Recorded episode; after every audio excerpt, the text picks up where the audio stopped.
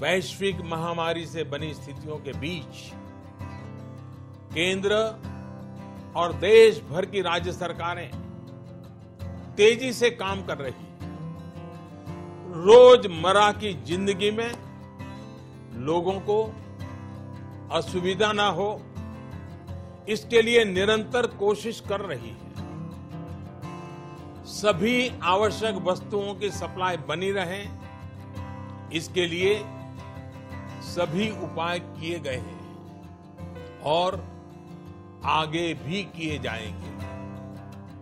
निश्चित तौर पर संकट की ये घड़ी गरीबों के लिए भी बहुत मुश्किल वक्त लेकर आई है। केंद्र सरकार, राज्य सरकारों के साथ, समाज के अन्य संगठन, सिविल सोसाइटी के लोग गरीबों को मुसीबत कम हो, इसके लिए निरंतर जुटे हुए।